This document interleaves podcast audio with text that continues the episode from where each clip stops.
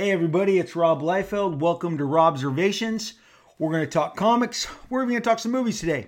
And we're going to talk for the first time in depth the man who who kind of started all this. Uh, maybe not all by himself, but he's a figurehead uh, without equal. Uh, no longer with us. Yes, I am talking about Stan the Man Lee, the legend, the icon, the man. Uh, Stan is uh, p- quite possibly uh, the most famous figurehead uh, of all time in, in, in the history of comic books. I was uh, able to spend a great amount of time with him over 30 plus years, uh, much more so on the back end of his life uh, than, than, than my, the early end of my career, which would take us back 30 years. But uh, Stan was never, ever not completely present in the comic book industry, making his impact known, whether it was through the characters that, you know, bore his signature um, signature design in terms of voice and and, and co-creation with with two of the most fabulous most talented creators you know in the whole world with with jack kirby and steve ditko. Stan had a signature uh, uh, you know mark to everything that he did and it is carried through to this day. Uh, you know the end of his life he was kind of given the the uh, the, the the due I think that everyone uh, expected uh, for him. Sadly, he was like the last man standing. Jack uh, Kirby had long passed, uh, long passed away, uh, almost 30 years prior to that, and uh, and Steve Ditko was a recluse up until the day he passed away. And Steve Ditko is a story for another day, but no less as an amazing talent as Jack Kirby. The two of them combined with Stan gave us the modern day Marvel Universe, especially if you have if all you know, like my own kids who have told me repeatedly, if all you know of the Marvel Universe is the Marvel movies, and and don't kid yourself, there is so many of them out there. Again, my my son, uh, now 20 years old, was I, I took him and my my youngest son at six years old to see Iron Man on opening day. Uh, very excited. They, they were more interested in Iron Man, by the way, because the year previously they had seen the the uh, Transformers movie, the the, the first um, uh, Michael Bay uh, uh, Transformers movies that, that, that came out in the summer of 2007, and they they loved that movie, and and they saw the trailers a few months later for Iron Man, and saw you know mechanized warriors and now a mechanized warrior, and and it took seeing the movie to understand that that, that this time around it was a man who put on this mechanized suit that looked like it was straight out of Apple technology and and I really always believe that man those two cued each other up so well Transformers to Iron Man then more Transformers then more Iron Man. But when my kids uh, saw Iron Man uh, they had seen the Spider-Man movies. They you know I think they were too young to really you know uh, uh embrace them the way they would embrace the start of the Marvel U. And of course that entire generation uh, took to those movies in, in, in a way that that no franchise has ever achieved. And and over you know the period of many years, a decade stretch it seemed like, uh, they they just uh, knocked it out of the park and and uh, won over a gajillion fans. And through that period was Stan's greatest ascension. As I said, uh, had Steve Ditko not been a recluse and Jack Kirby uh, been alive, they would have joined him, and and in, and in my mind, uh, no doubt become a a the most known trio of creators of all space and time. But Stan, still alone, uh, he was the figurehead. He was on the masthead for years and years. Stan Lee Presents was in every comic that I bought when I was growing up. Fantastic Four, Spider Man. Uh, we're going to discuss the period where Stan left because I, I, when I started buying comics, Stan had already um, migrated out to Hollywood to shepherd all of these uh, properties further down the road in terms of entertainment, making them movies, making them television, and uh, I mean, Stan will be the first to tell you it, it, it again, 30 is, is kind of the, the catch, the catch number here because it, it, it took 30 years for that stuff to get off the ground. Um, but if, if Stan doesn't come out when he does, you know, 74, 75, 76, uh, you know, relocate out here and, and, and, and commit to it 24 7, uh, I'm, I'm not sure that we ever get what we get. It, it took every ounce and I and, and, and I can tell you from being the hot it comic book creator of the 90s and going into all the different studios, Universal, Sony, Disney, Warner's, you you name it, uh, I would come up against the idea of what a comic movie is. They thought comic, comic book movies were to them goofy. And, and look, you saw they did adaptations of The Phantom with Billy Zane. They did, uh, you know, The Shadow uh, with one of the Baldwins, I believe. Uh, you know, they, they, they, did all sorts of adaptations, and, and and and they could never really give me the comic book movie that I wanted during the '90s. I wanted a James Cameron looking uh, comic book. That's those are the kind of comics. That's how I saw comics. The way he directed Aliens and Terminator T2. Um, but but but Hollywood thought there had to be a certain level of camp, and uh, and and really it was the the X Men movies. The, the first X-Men movie that kind of it could have gone camp but it stayed the course. It, it took the material seriously. It had a more uh, than adequate budget uh, not not the biggest you know most expensive X-Men movie. They that you would see the kind of movie that we were hoping to get with the first one, which you know got us across the line. But X2 was when Fox believed and poured all that money in, and I think X X2 is quite uh, an amazing film, and and does I, I feel like Bryan Singer was, you know, into that James Cameron headspace. But you know, you saw what happened with the Batman movies as they became increasingly more campy. Uh, whether it was, uh, you know, Burton eh, or, or, the later films, they just uh, couldn't resist the camp. And, and, and, and there was no real straightforward comic book film, again, until uh, X Men. I can argue with you to your blue in the face about Blade. Here's my thing with Blade I, I had three movies, three comic book movies set up at New Line Cinema. They were making Blade. Blade was created as a horror film that just so happened to, to, to feature a Marvel vampire hunter. It was marketed as a horror film, sold as a horror film, and did a horror film business. It was not ever marketed as a superhero film. So when people go, oh, it started with Blade, I, I would call bullshit on that because I was there and people of the time remember it, it did numbers of a horror film. It was marked as a horror film. It was a vampire movie. It's a vampire movie in, in a sea vampire movies. I mean, or werewolf movies. I mean, Jack Nicholson was in Wolf. I'm pretty sure Wolf made roughly the same, if not more, than Blade or or those style of movies at the time. They were doing big budget remakes of of Dracula and Frankenstein and uh, and and you know, Blade was an action vampire franchise, but it was not a comic book I would call superhero. The first comic book superhero movie was in fact X-Men. That is how the town saw it. That's why the reaction was so severe. It was like, oh my gosh, they took this really difficult concept into, Mar- into Marvel. I mean, uh, to to Hollywood, this particular Marvel concept was difficult. You know, mutants. There's a group, teams. You know, they like the solo heroes. They felt those stories uh, were were easily uh, digested. Look, the Hollywood executives and to this day, because tr- I'm still dealing with it on a number of different projects, I can speak to this. So, and, and what I'm speaking to is that it hasn't changed since Stan went out to Hollywood. Is that they want the simplest route to the story. They want a simple route. A, the least complicated, the better. They think you, the audience, aren't very bright, and you need to be uh, digesting this on the simplest terms ever. So they always stick to very basic themes. So the X Men was what, uh, you know, so complicated and multiple characters and who's the star and it's an ensemble. But X Men opened it up. Of course, we were followed by Sony's uh, Spider Man movie, which was an absolute revelation. Again, you had to be there. If you were there in 2002 when when Spider Man debuted, that was just phenomenal. Just just nothing short of amazing um, really the reaction of that movie. I mean, uh, just just an amazing effort by all around. Um, and and and exploded at the box office. The technology had given us, I'm sure, the Spider-Man Stan always dreamed of. It was the Spider-Man I always dreamed of. For some of the some of you who don't know, shortly after Stan Lee, so we're gonna get back to Stan Lee coming out to Hollywood. You know, the fruits of his earliest labors were the uh, the Lou Ferrigno Hulk show, which became very highly rated.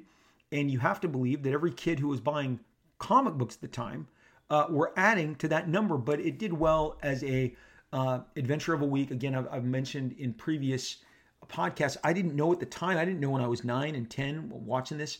I did not know that uh, it was based off the model of the Fugitive uh, series that that was way before my time. But guy on the run, going into a different town every week, meeting new people, solving new problems, helping families, helping the, the, the woeful person or or David Banner himself getting the help. But always you you get at least two transformations of the Hulk one early on, one later on. It usually involved throwing things and pushing and wrestling. For some reason, they didn't do a lot of slugfests, and he very rarely ever had a super um, powered nemesis to battle, which was always kind of you always tuned in every Friday night going, I hope, I hope we find somebody, fight somebody with superpowers this time. But that show was a giant hit on Friday nights, and it was a great, great time slot. And uh, that was probably the first first spike the ball touchdown moment of Stan's career. He saw the Hulk, a character that he created with Jack Kirby, blow up into a giant, uh, dramatic series with big ratings on a major network. And it was a big show for CBS. And uh, so, following that, he clearly, CBS and Marvel had a thing for each other. They did some. Uh, they did some Spider-Man movies and and some I, I remember them as Spider-Man movies, like either two hours or 90 minutes. Maybe there was a brief period. It was it was an hour weekly, but it was very short-lived. It did not get a, a long uh, order of shows. But uh, it, it, starred one of the kids, um, you know, from from uh, fr- from The Sound of Music, all grown up. Uh, his name escapes me now. You guys will, I'm sure, Google it and find out. But uh, you know, handsome, great Peter Parker, but when he put on that Spider-Man cartoon, it was a step above a Kmart version, and the version of him crawling up walls is is hilarious. You even knew as a kid, like, what's wrong? Is the string not pulling him up? Um, the uh, you, you know, it, it, it, was just uh, it, it, it, wasn't the home run that Hulk was. It was great to see. I love seeing the TV Guide ads. They were generally always, always some sort of montage of of photo or illustration. So it was cool knowing that Spider-Man was on TV, but it was given how popular Spider-Man, it wasn't the same level of hit. But regardless, Stan is putting these things on the air. This is the Stan Lee effect. There's a Doctor Strange two-hour movie that is way better than than than you remember, or better than people have made it out to be. It's creepy, it's eerie, uh, great cast. Um, it, that that came on in this same era again on CBS. All of these things were on CBS. So Marvel definitely had a deal and and and a successful relationship that saw these um, these brought to life. And then there was the I think his name was Reb Brown was the name of the actor, and they did a couple Captain America movies. And he had a motorcycle and he had a motorcycle helmet, and you know it was weird. And today's internet would crush it if that was alive, if that was around and activated back then. But I was I just shrugged, and again I was just happy to see that there was a Captain America. You know, so so Stan got that live action stuff. He got that activated, and it had a window of about three to four years, running basically the, the, the length of the Hulk uh, on CBS. That success was the umbrella that Spider Man and Doctor Strange and Captain America movies, you know, dropped into. And, and of course, in the, at the same time, in the late 70s, there was a surge of cartoons. Uh, you had um, the Fantastic Four come on uh, NBC Saturday mornings. I never missed it. It was appointment television to me, even though the Human Torch wasn't in there. And we eventually heard through letters pages and fanzines and magazines, you know, that the reason was, and I'm not sure this has ever been verified, but it's good enough for me. I, I believed it then. I, I want to believe it now that they didn't want kids lighting themselves on fire. And uh, now I'm going to tell you, I was show I, I saw I don't know who told me the trick, but I mean literally I, I am a young kid. I am eight years old when I learned that kerosene uh, like like Gene Simmons, because Kiss was gigantic, the rock band Kiss, and Gene Simmons as the demon would spit fire from his mouth, and there was all this talk about how he did it, the kerosene packs and whatever. Well, my my buddy showed me that if I sprayed kerosene all over my arm and lit it on fire, uh, that if I let it uh, burn for just a little while, my arm would indeed be on fire. I would hold, hold it out so my from my forearm to my you know edge of my fingers so I would um, get the uh, lighter, the the you know, lighter fluid that, that we would barbecue with. Now here's the catch. I don't want to be irresponsible telling you this, but I was irresponsible at eight years old. And this is, I remember this because it was our, at our first house that I grew up in. We didn't move until the summer of 1977 when I'm nine years old. Um, so, and, and I associate Star Wars with that move because that's when we moved into the new house and all the Star Wars toys and comics and experiences came in the new house. But in the old house, we had a sandbox. That's the only house that I ever had a sandbox at. And the couple times, and I showed the neighbors, I got, I got in a lot of trouble. And my mom actually looked out the window and saw that it, this was happening. I, I got in a lot of trouble. But my my go to um, uh, uh, safety precaution for me, and this is not advisable. Okay, let me say this again: not advisable. uh, I would spray my arm, lather it in a nice thick coat of of uh, you know lighter fluid from about my forearm to my to my hand, and then I would light it on fire. But I would be standing in the center of my sandbox. And after I showed my buddy Matt across the street what I was doing, much to his whoa and semi mortification, I would then drop into the sandbox and smother my arm in the sand and no harm, no foul. I never got burned. Again, not not advisable. I can't believe I am telling you how I would light my arm on fire, but I was a bit. Eh, this is a, a pyro um, stage for me. When I also learned that you could hold a match up to the raid can and it would spray fire, I would go and kill the cockroaches or the bugs with this. And then, um, yeah, I, am going to stop right there. I, I, don't need to tell you all the stuff that I did with fire. Luckily, I never burned anything down.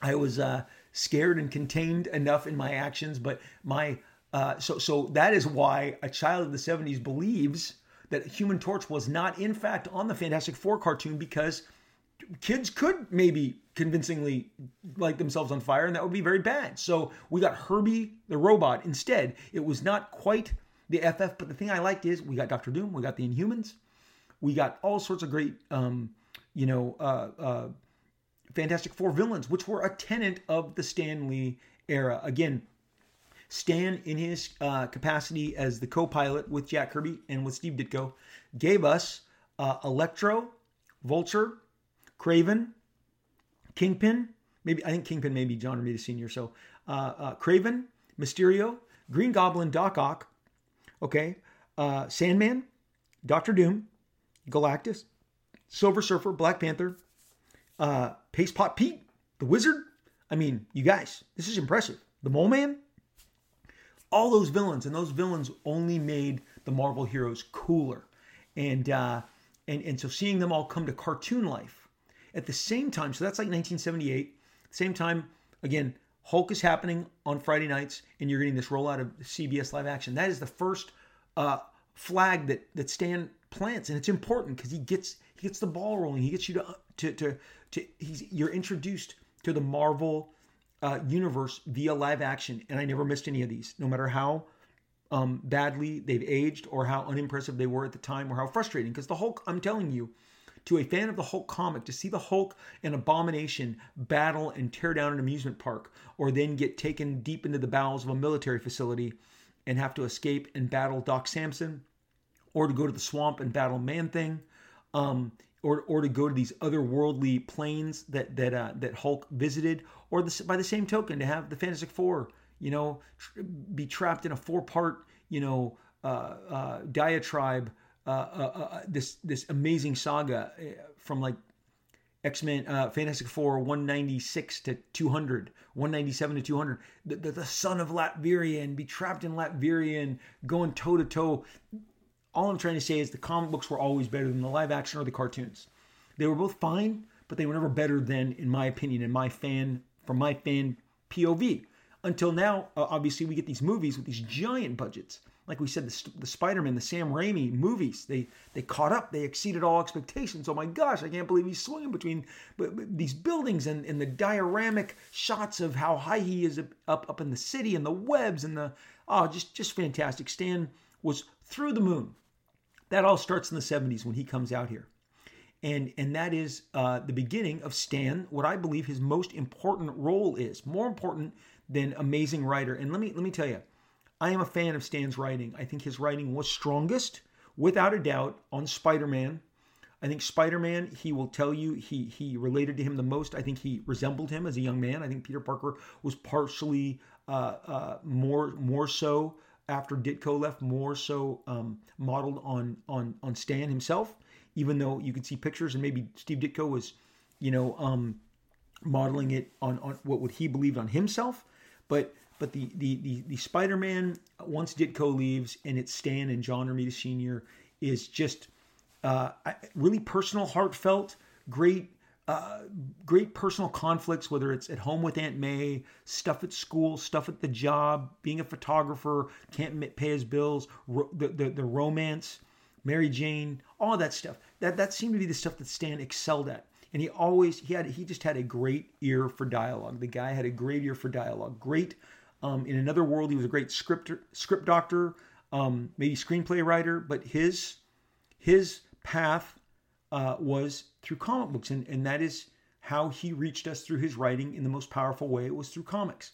The stuff with Kirby, I've been on record. I, I will continue to say that the the stuff he did with Kirby, whether it was the Thor work or the Fantastic Four work, which which is more my taste, everyday taste. Like on a good weekend, I can curl up back as a kid with a bunch of Spider-Man adventures and totally dig those.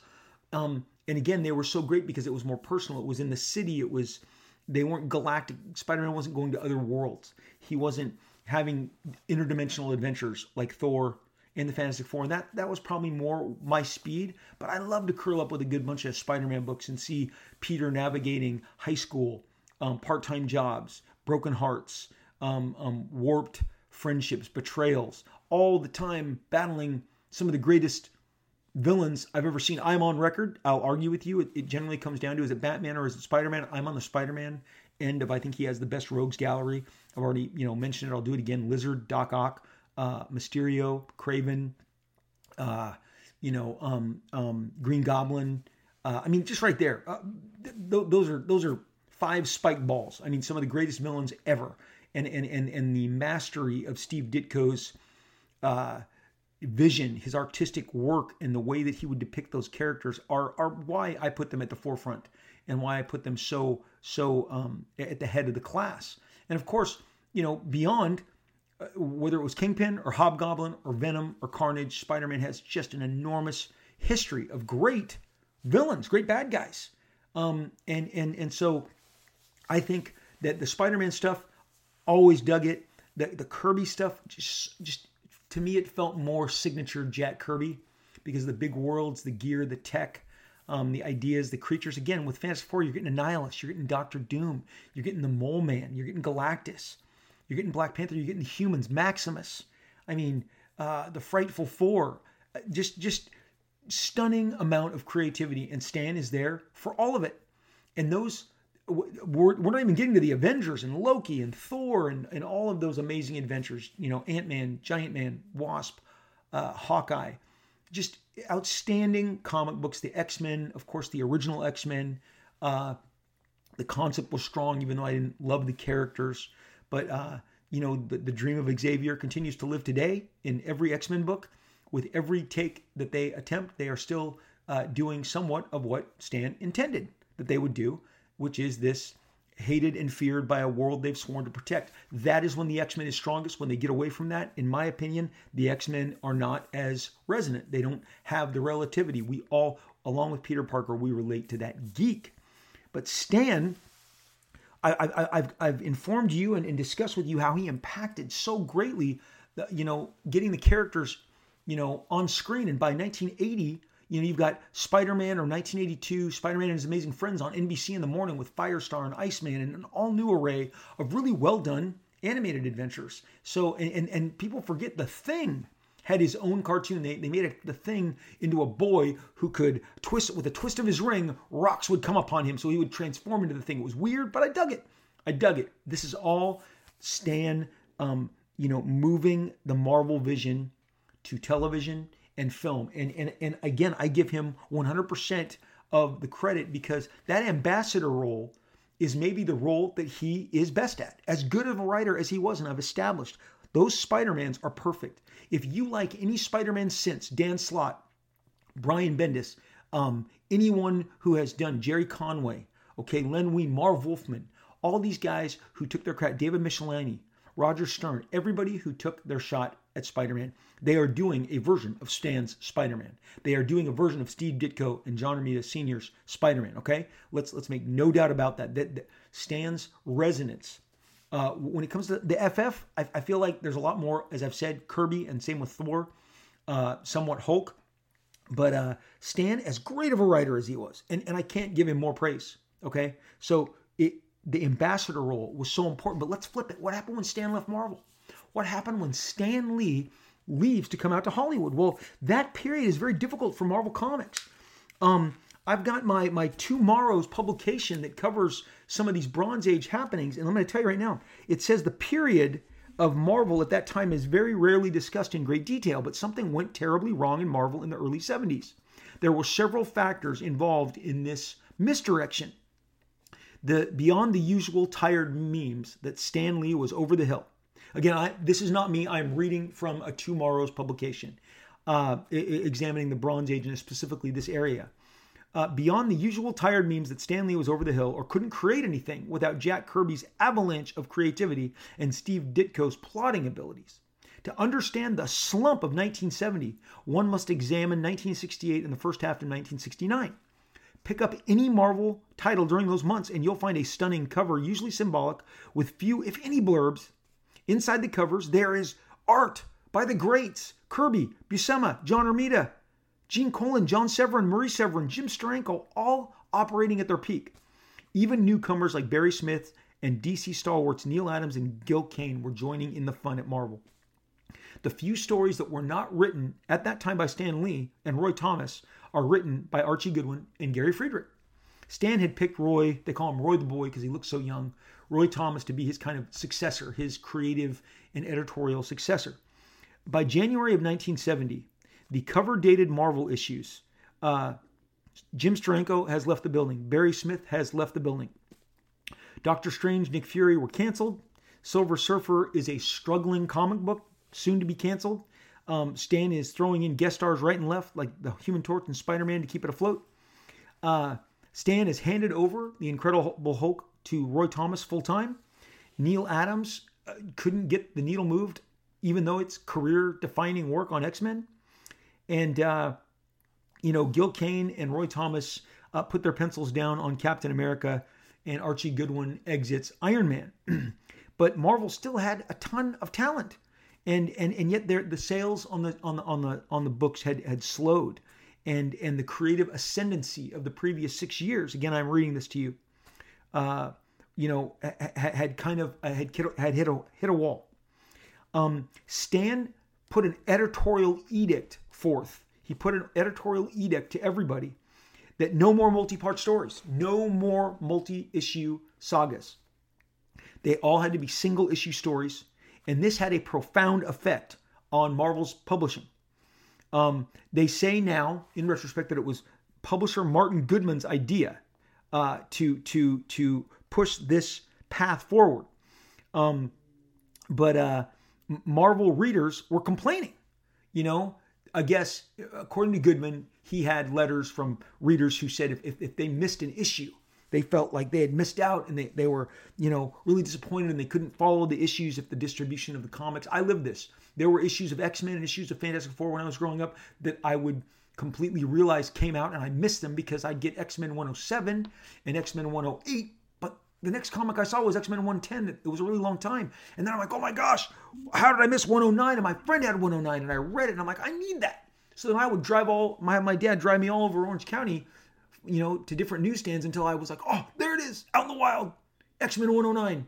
And, and so I, I relate to this, but their knee jerk attempt and, and, they were they were trying to do something that, that DC Comics was famous for, which was these single issue stories, um, which left, of course, much less room for character development or a sense of continuity. But you get these, you know, one issue adventures, and so you know th- there's nothing to miss out. If you miss that issue it, and it doesn't carry into the next issue, the soap opera element is gone. And I have long maintained, if you have listened to this podcast, the soap opera element is what I'm there for. That is why I show up. I show up for the saga, the X Men saga that that carried me through the summer of 1978 is when Magneto captures the X-Men, puts them underneath a volcano, holds them hostage.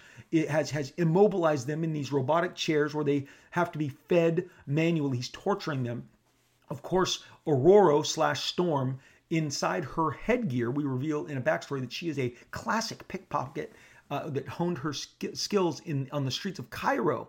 That she is a great thief and and and pickpocket. She has these different uh, needles and and um, prongs that she has inside her headdress, and she is able to eventually extend her neck down and reach those needles and use those to unlock the mechanisms that have constrained her and released the entire X-Men team that ambushes Magneto. They have a knee, I mean, knockdown, drag out fight by these issues.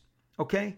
Buy these issues. They're outstanding. This is X Men 111, X Men 112, X Men 113, okay? And uh, and eventually the, the the entire place comes down on them. The the the, the volcano, what was holding it back, is activated.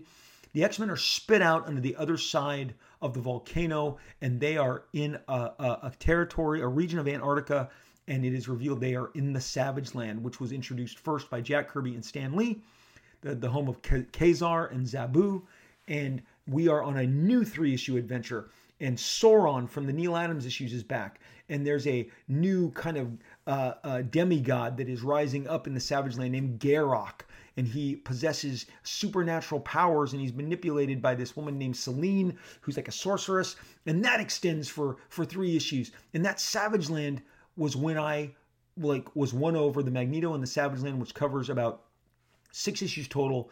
Uh, won me over and made it the, my favorite comic book of all space and time. So that soap operatic element was crucial, and it never stopped. That that that never stopped on the X Men. It was soap opera, cliffhangers, one subplot building into the major story plot, while another subplot was cooking, and then that would be the next major story plot. You know, following the main story closing. It was always rotating. It was very exciting, but nonetheless, in 1970, Marvel Comics, under Stan Lee's direction, does this edict that you know there's not going to be any more sweeping sagas, and. uh you know, Stan addresses this in the January 1970 uh, Stan soapbox, which ran in the back of all the Marvel comics. And it says, if our earth shattering new policy hasn't grabbed you by the time you read these words, excuse my terrible Stan, don't worry. We'll switch back to our old cataclysmically confusing continued story policy before you can say, no wonder they dumped old Stan. Okay? Fan backlash over this decision was immediate. It was reflected in the letters page. Uh, they, they, they, they, print letters from people saying, I, I'm sorry to hear your decision to cut down to single issue stories. I don't feel you can get the proper characterization and motivating and motivation into so few pages and still have the action I crave. Anyway, this was something that they did for the better part of a year. And, uh, and also it, it didn't just stop at the, at, at the, at the no, no, you know, continued issues and multi-part stories uh, the policy was also that the that because to enable to contain the issues in any single comic book, they didn't want. Uh, the, the, it limited the amount, uh, the ability of the writer and the artist to cut loose creatively, which cut down on splash pages, and uh, increasingly, uh, you know, splash pages were removed from the, the the the comics in favor of just multi-panel page after multi-panel page. Uh, Amazing Spider-Man number eighty from 1970 uh, you know, large panels, often four to five a page, uh, were, were much less hard, much harder to come by than the previous years. Captions and editorial uh, balloons uh, and thought balloons uh, were, were, increased, and uh, you know th- th- this was just evident in every page of all the Marvel comics as this new approach uh, was was was implemented. And also, Stan wanted brand new characters. He wanted he wanted a bunch of new characters introduced. Now, there is one completely lameo, and now that I've said this, some writer's are going to go, I'll show, you know, what lameo means and, you know, bring this character to all new heights of relevance that he's never had. But during this period, you got the kangaroo, okay?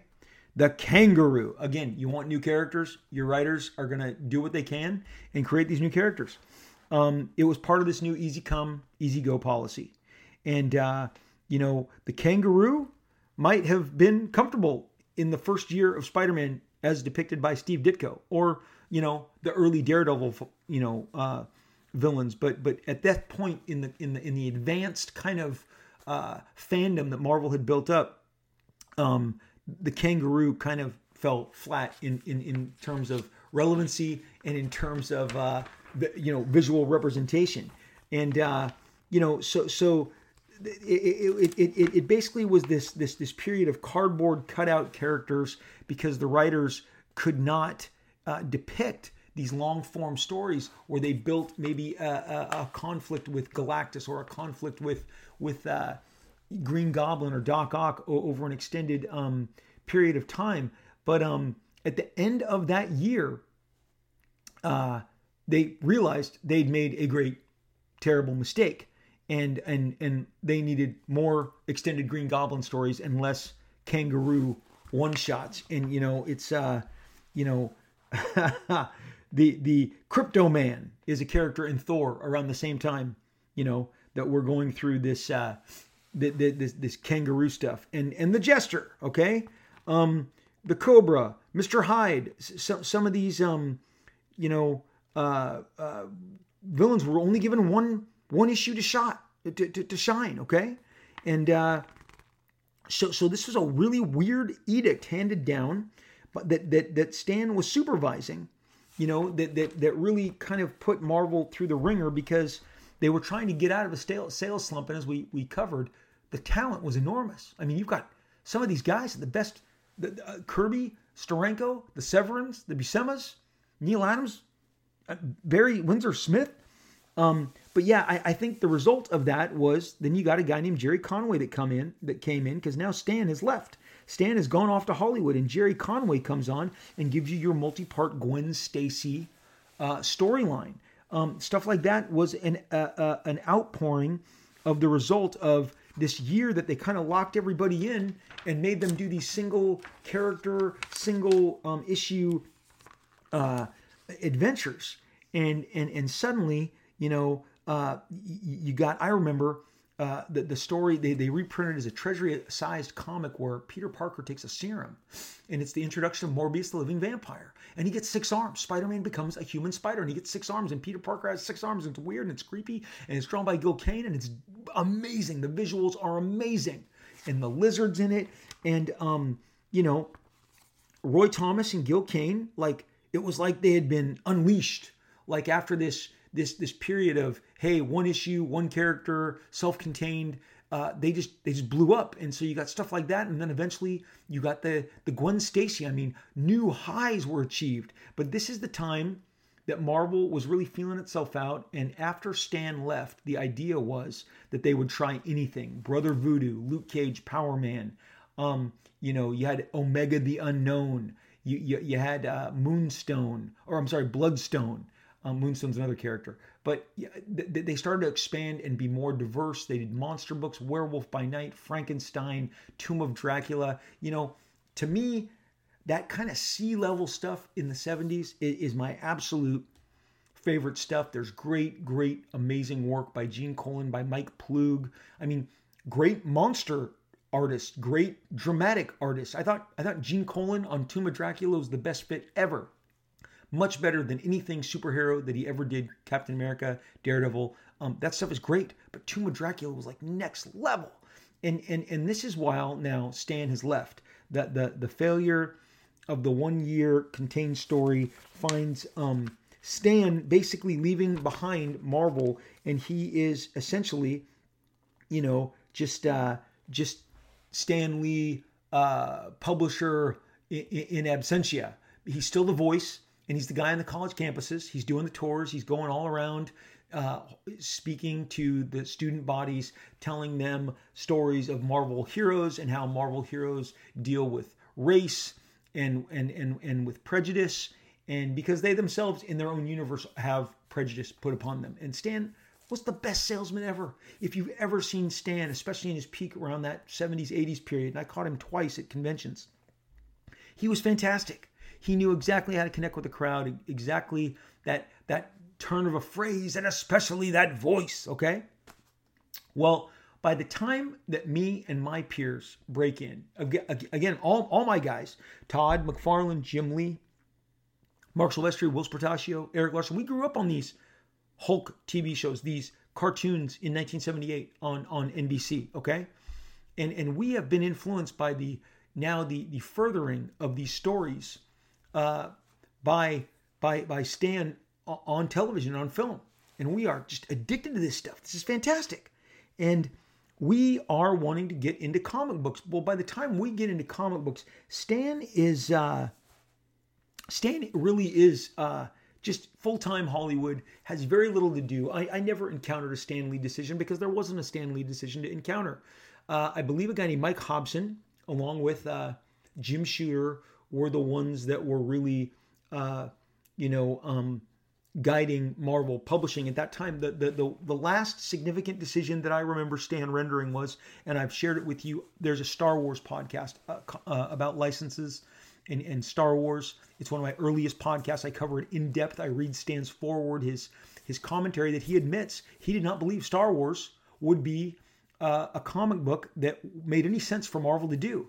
Now, Marvel, I, I said they were throwing everything against the wall. You know, the 70s is when they're trying to figure it out. You see, they went to this one character, one storyline edict. Then, I, as I said, they went to all sorts of diversity diversification, martial arts comics. You had the the the you had Iron Fist, Master of Kung Fu. You had Black Panther given his spotlight, Black Goliath, Omega the Unknown, Brother Voodoo. Uh, it was it's an exciting time. It's some of my favorite comics. Not just because I was alive then. I still seek that stuff out and look at it today and study it. And and I love how wide and broad the Marvel universe became. And each of the books reflected that. Fantastic Four, you know, had more female representation Uh, uh, had more, you know, Luke Cage, Power Man becomes a member of the Fantastic Four for a period of time.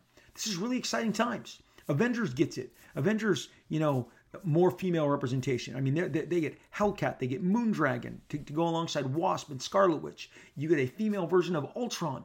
So it's this is an exciting time for Marvel Comics, but but they weren't selling. They weren't doing well. And in fact, they were bleeding red ink. And Jim Shooter, in the Star Wars foreword of the very first Marvel omnibus put out in 2015, as well as the Stan Lee foreword to the original 1977 collections, they they they cover how um, they had no idea Star Wars would be the vehicle that saved them. And Stan is on record as saying he wasn't convinced that they should be in that business at all. More space pirates and, and, and space operas, as he called it. He just didn't see the appeal. And Roy Thomas is the one that threw himself. You know, on the sword and said, or on the lightsaber in this instance, and impaled himself in the interest of, please let us do this. I've seen the material. I've met with the marketing people. I've met with George Lucas.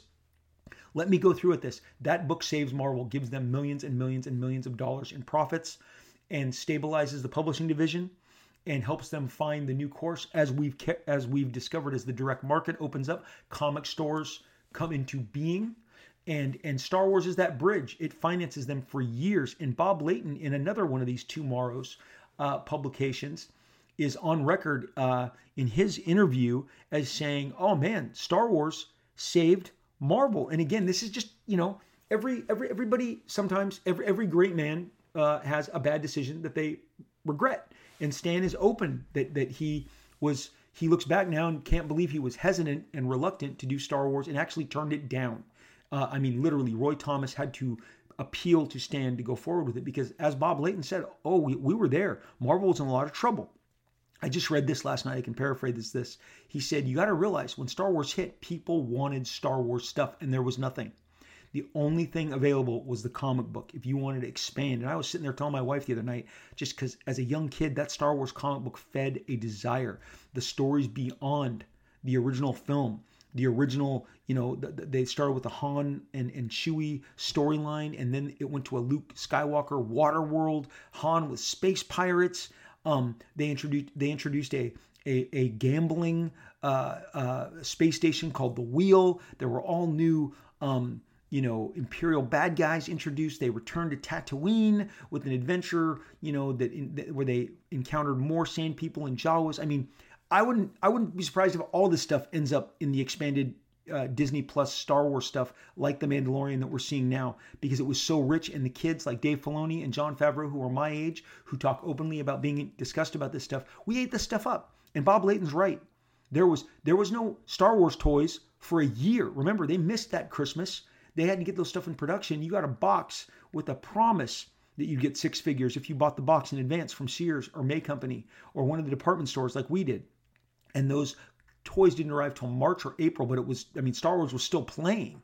But that early fever in, in Memorial Day on was was primarily fed by the comic books, and Marvel would repackage those comic books in three packs in department stores. There was dedicated spinner racks just to Star Wars. So again, this is in the post Stan. Stan does this, leaves, goes to Hollywood, brings us Hulk, Spider Man, Captain America, all these great TV shows. Whether if you were there, they were great. Seeing Captain America on TV, even if he was wearing a motorcycle helmet, and even if he was, you know, doing wheelies on a on a red, white, and blue uh, flag, you know, designed motorcycle, it was cool. You you you, you loved it, and you talked about it with your friends the next day.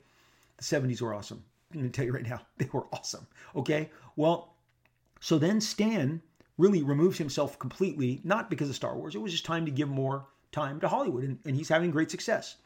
And again, the the the you can mark like the, the Hulk 77 and these other uh, uh, CBS movies, and then the, the, the cartoon in 1978, the Fantastic Four cartoon, and then in the early 80s you got you got you know Spider-Man and His Amazing Friends, and then there's a little gap before everything blows up and, and completely goes Marvel's way in the 90s with the X-Men animated series and the Spider-Man animated series and the new Fantastic Four animated series and Iron Man and all that stuff.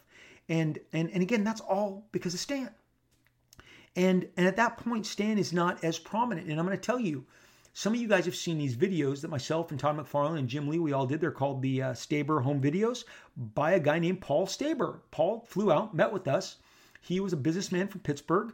He told us all the different companies he had. Really great guy, very very uh, distinct look and voice. Uh, he he he uh, said, "I want to do a video celebrating you guys," and and I have talked to Stan. Um, and frankly, he even said like Stan needed the work. And what I'm trying to say here is this was kind of a dry period for Stan. The reason Stan Stan Lee presents the Staber Home videos, we are uh, he is the host that is spotlighting us, and it was such a pleasure to do those. We we shot them all over a two day period uh, on a soundstage uh, in in the Valley in Southern California, and so we spent an inordinate amount of time with Stan. I had been on a few panels with him where he was always cordial and, and, and graceful and sweet and, uh, you know, always charismatic, never not the most charismatic guy in the room. But at this point, uh, Stan was, I, I, Stan was flustered in 1991. The, the X Men animated series hadn't happened yet, and there was kind of a failure to get things going. And what was happening was the Batman movie from 1989 on was blowing up, and and it is never more prominent. You can see it on display when uh, when when as part of these Staber comic book greats videos that myself and Todd McFarlane and Jim Lee and Whilce did. Uh, Bob Kane, the Batman, you know, creator, is is uh, on one of them, and and uh, he is trying to flex all over Stan. And it's it, we were watching from the monitors in the back, and Todd and I had to do everything in our power not to break out laughing and ruin the sound because the way that Bob Kane talks is like Snagglepuss. And if you don't know who Snagglepuss is, Google Snagglepuss. He's a very uh, celebrated character from the 60s and 70s cartoon character. He's a cat. And he, Snagglepuss, and he talks like this. And, and Bob Kane happens to talk just like Snagglepuss. And he'd say, Don't be jealous, Stan. I know you're jealous that Batman is such a success. And you know you wish you created Batman, Stan, but don't be jealous. And uh, he's flexing on Stan, who keeps his composure. Maybe has a couple one-liners and, and a little bit of a back and forth, but but Bob is full on like I'm I'm more special than you is the entire vibe. Maybe exactly what he says, but the the don't be jealous, Stan. Don't be jealous of Batman. You know you know you you know you wish you created him. That is on tape. It was filmed. We saw it uh, uh, Stan is very gracious because you know Stan's like, come on, I, am the godfather, the, the, co-author of all these amazing, you know, Marvel properties. But but Batman '89, I mean, come on, you had Prince do an entire soundtrack. I mean, this was a cultural, you know, just complete renaissance. But the point being is Stan had become uh, kind of just a, a, a, a station above a shill, but he was not the Stan Lee of the 60s, 70s, and he wasn't the Stan Lee of what would be the 2000s, okay? He's just kind of waiting it out. And of course, when everything starts to break with the with the cartoons, and then you've got the movies, Stan is starting to get his spotlight again. And now I'm seeing Stan all over the place. And towards the end of the 90s, even like, you know, they're trying to do special things with him. DC Comics does an agreement with Stan uh, I don't even want to talk about Stan Lee Media. I'm aware of it. It's such a garbled mess. I, I don't know how they got control of his name. I think he was in and out of that very fast. It involved the Clintons. It's weird. Google Stan Lee Media. It was all sorts of. It's a shame that that he was associated with this. I went up to Stan's offices during this time, during the time that he had a very small, very cool, but I mean like literally the, the hallway. Uh, for I'm not a big guy but the hallway was slight for me. And he had these cool, very tiny, tiny, tiny offices. My studio that I'm coming to you right now is is is two and a half size of the office that Stan had. It was very expensive, Beverly Hills real estate, so that was very, you know, obviously very expensive real estate, but it was very tiny. There was a receptionist, and then Stan, and then a guy with Stan, and they all were in like one extended office. And I was talking to Stan about jamming on some stuff. My agents had put me together with him about talking about doing some new new material, and he was very excited that DC Comics was doing this. Stan Lee, you know, uh, what if Stan Lee created Superman and Wonder Woman, and what would that look like? And the failure of that, it was it was a fun, you know, uh, exercise in marketing, but the designs were all not very good. Uh, from my passive, you know, fan eye, I interacted with very few of them. It was a great idea. I wish it would have been executed better. You'd remember those b- books more if you're hearing about them for the first time. Check into them. There's a couple good ones. John Buscema does one. He does the Superman one. So I mean, there's there's definitely some artistic flexes in there. But uh, now, not to you know pop your bubble, but I've met all of the different ghostwriters who are like, hey, I wrote that, I wrote that. Stan wasn't writing full time. They were using him as a figurehead. And that's what Stan was kind of, there was this period where it was more comfortable to use Stan as a figurehead because he was very old. And like I said, with the Bob Kane thing on the video, you got two octogenarians, you got two geriatrics going at it. It's it's it's it's kind of fun to watch, also slightly uncomfortable. But Stan held his ground. Bob Kane is no longer with us. Yes, Batman is a terrific, amazing, fantastic uh, uh, uh, creation. You know, all hats off to you, Mr. Kane. Um, Stan, absolutely, as we know, uh, if you are alive at the time of this podcast, Stan uh, w- w- was certainly the tortoise to Bob Kane's hare because the Marvel Universe, the MCU, uh, wins out in the most spectacular way. And, and so, where I start spending the most extended period of time with Stan is in the 2000s because we're traveling together a lot. Um, we are traveling together. Uh, and when I mean traveling together, so when you are going to catch a flight to Boston, which is a five and a half, six hour, depending on the weather, flight, and you are seated next to Stan uh, on the flight, uh, you know, that is six hours both ways. Plus, uh, you're going to Rhode Island from Boston. That's the final destination. You fly into Boston, then you have a 90 minute bus ride or cab ride. Not not a cab. I mean, in the cab of a giant van or a bus, not a taxi but you, you're you're positioned in the comfy chairs in the back with Stan. Suddenly now the trip is you know eight and a half hours each way, so you've almost spent an entire waking day with Stan, and this happens multiple times. Whether it's all the East Coast jaunts, and I did Boston, I did Florida, I did New York, um, time and again. Uh, you know, I did Toronto. So many times I am with Stan, being picked up, being um, being sh- sharing space with him, sitting next to him. Uh, a couple times I gave up my seat, uh, switched so that he could sit next to his manager, so that he had somebody more comfortable with him. But oftentimes I would be the aisle right across from him, or sometimes he would be yeah, seated next to me. There's a there's a, a, a great story that I tell that on the way to uh, to uh, Boston, uh, they were about to close the hatch, and uh, you know neither he or his manager had made it on the on the on the plane yet, and we are sitting there, and I, am sitting in the in the in the second row, the, the second row of, of, of the of the cabin, and uh, and and yeah, come on, of course, Stan is is is flying first class. Okay, so uh, suddenly Stan appears in that frail, you know, Stanley, um, uh, uh, you know, uh, his, his his khaki pants and his members only jacket. Okay, and he's very thin. And this is probably this is probably six years ago. Uh, uh, and and uh, we're going to Cincinnati actually, not Boston, Cincinnati. And suddenly he he comes through the, the portal like like you know I, I can't see the door. I'm, I'm in the second row. I'm just looking straight ahead. I, I see the, the the stewardess, the flight attendant, and then boom, Stan Lee skids through like Kramer coming into Jerry's apartment on Seinfeld. Okay, and he's like, oh, and then he looks, and and and and he sees, uh, he sees the front row, the two open seats. That's that's all there is left. Everyone else is seated, including a couple of the big Hollywood actors that are going to this thing. And uh, and Stan looks at the seat and goes, "Oh, not the bulkhead, not the fucking bulkhead. I I hate the fucking bulkhead." And he looks over at the stewardess like, "What?" And I'm giving you word for word how he said this. And look, man, here's the deal. Stan is in his 80s, okay? and and my mom is in her 80s and at this period from the 2000s on i look at stan as my as, as a grandparent as as i see him more as a sweet old man than i've ever seen him as anything ever before because my mom is now a senior citizen obviously has been for a while but i couldn't even imagine being 80 and as spry and as and as and as active as stan but stan just darted in, like I said, like Kramer. Skids got his tennis shoes, his khakis, his members only, his glasses, and he goes, Not the fucking bulkhead. Oh, and I stood up. Stan, Stan, I'll, switch with you. You can have my seat. And Stan, with that spryness like a jackrabbit, like Nightcrawler, suddenly poof, pops in front of me. He is on his knees on the front row seat, the bulkhead, looking over the, the, the, the top of the chair, his hands on it, literally like a rabbit. And he goes, You would do that for me? And I'm like, Yeah. And he says it again. You would do that for me? I said, Stan, come on, let's do it. Let's switch. Okay.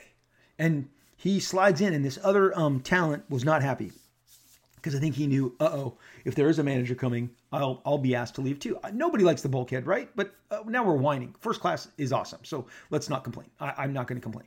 So I pick up my stuff. I take my seat in the bulkhead, and then Stan like puts his face in between the space of the, of the, of the, of the first row chairs and goes, "Thank you, Rob." And I'm like, Stan, I love you, man. And so uh, the great thing is I got to hear Stan watch um, a couple of the Marvel films on, on the way home, and uh, and and he was watching Winter Soldier. As a matter of fact, yeah, this is 2015, and because he's also going to watch.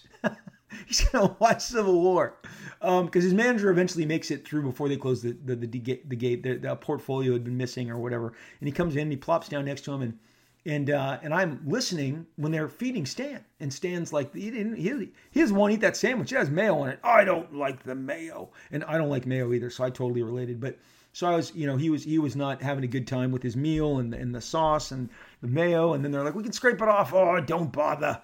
But uh, so then I hear him go, "Who is Winter Soldier?" And and I'm never gonna forget that ever in my life. I guffawed because it was so loud. The whole cabin is black. You know, when you're just lit by the, the, the devices nowadays, wherever you are in the on the cabin when they put the lights out. Who is Winter Soldier? And his manager says, That's Bucky. That's Bucky, Stan. That's Bu- Bucky.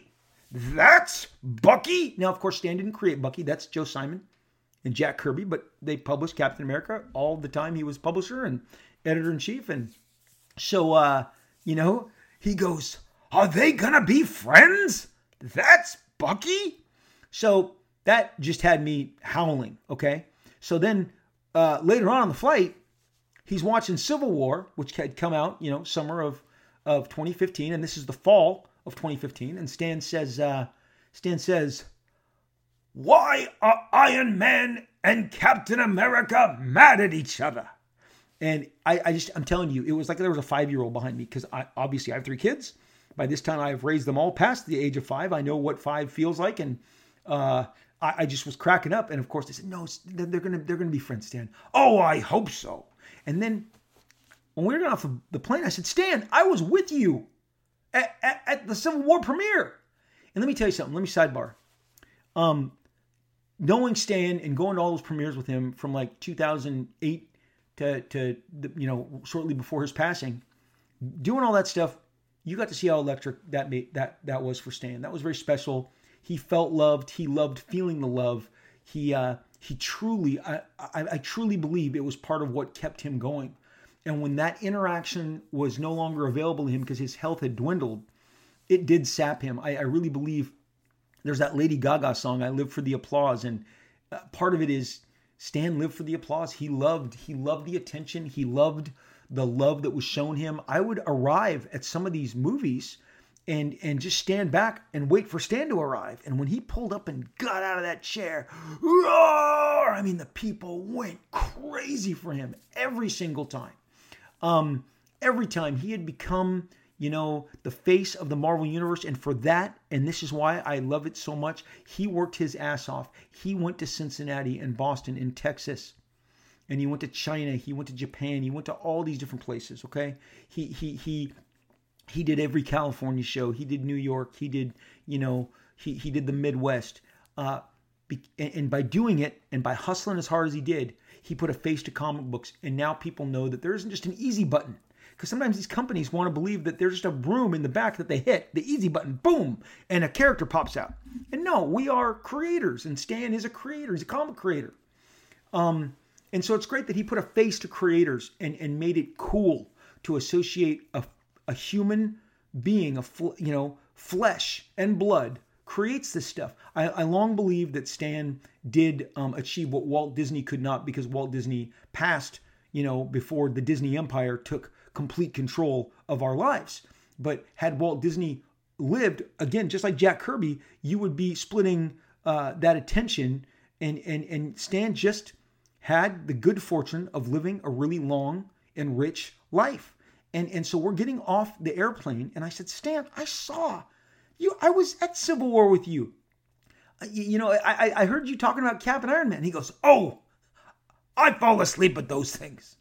I'm, I'm asleep the minute the movie starts.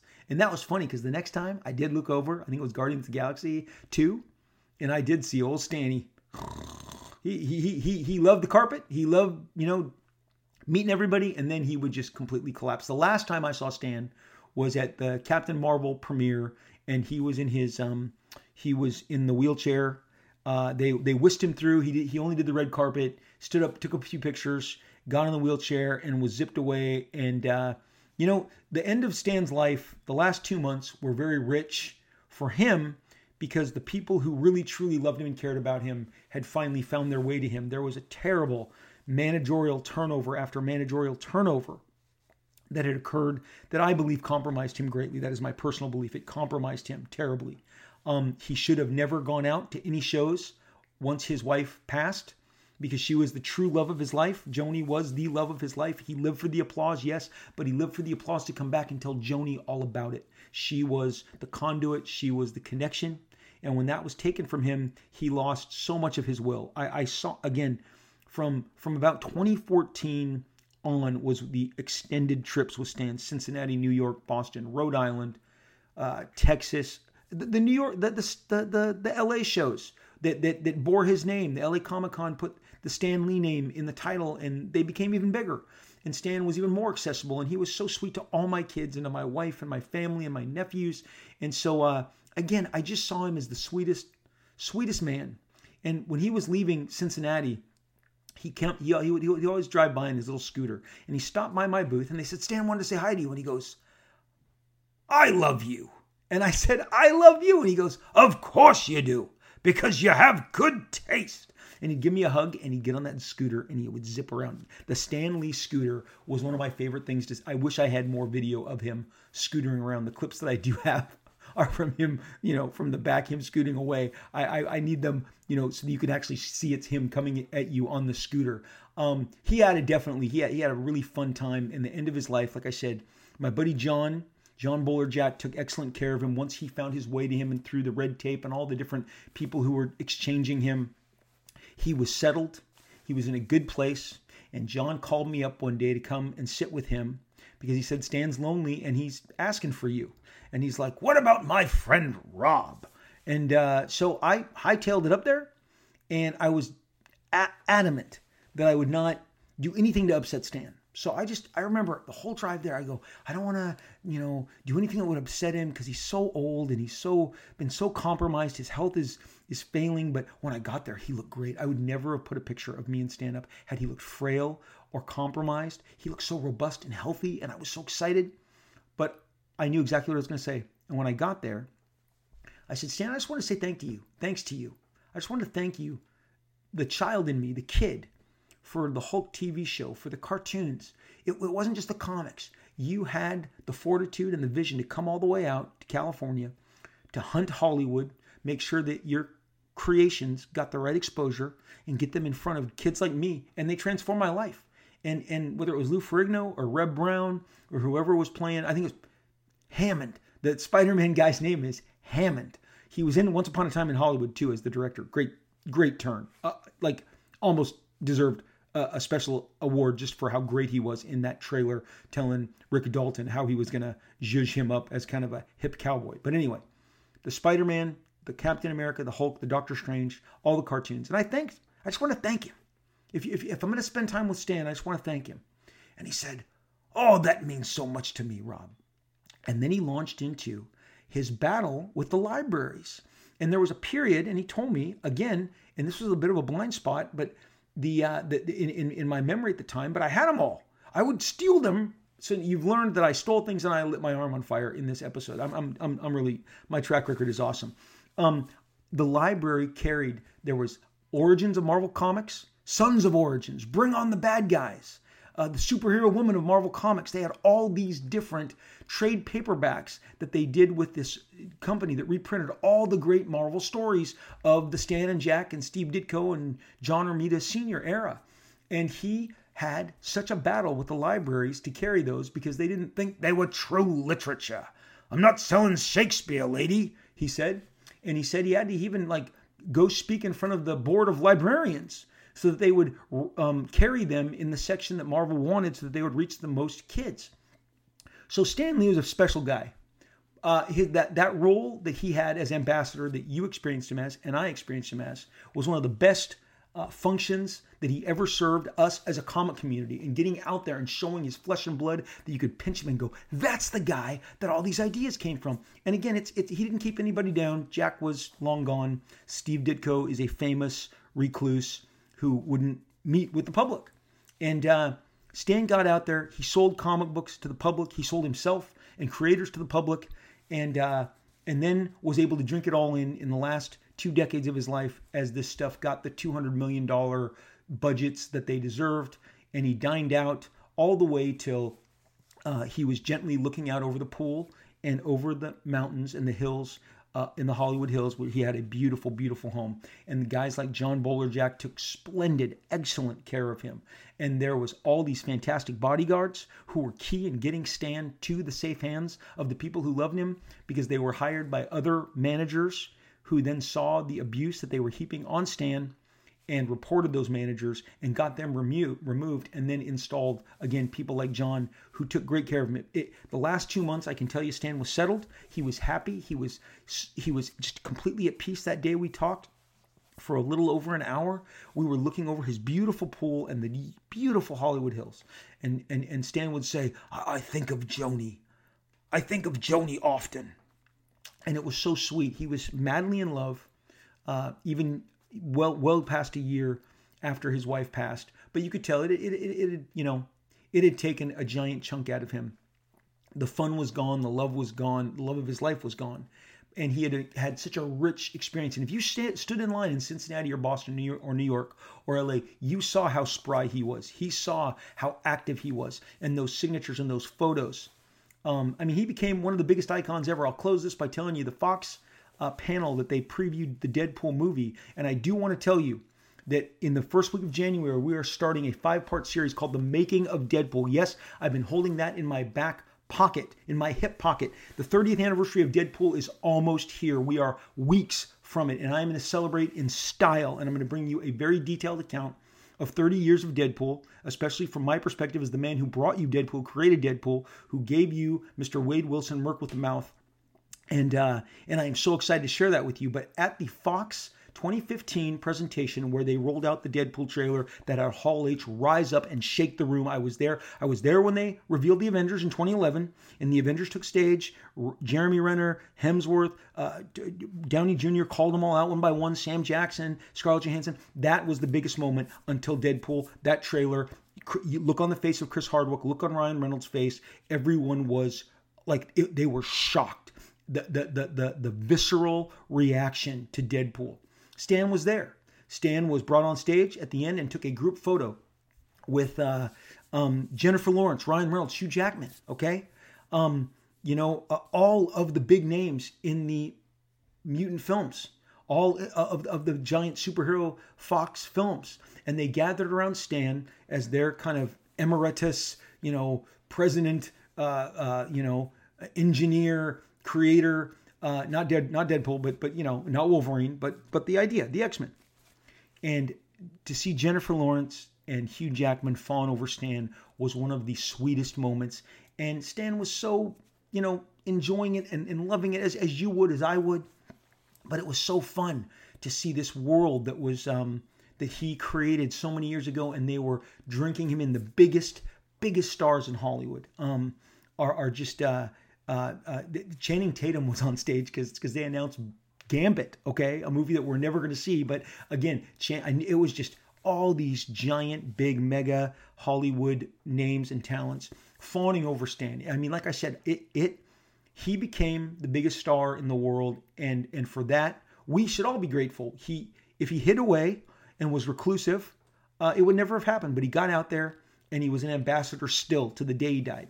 And for that, I am so thankful to have known and shared time with Stan. I love that I did videos with Stan, many videos with Stan. Check them out; they're all out there. I did three or four, some with by myself, some with Todd, some with Jim Lee.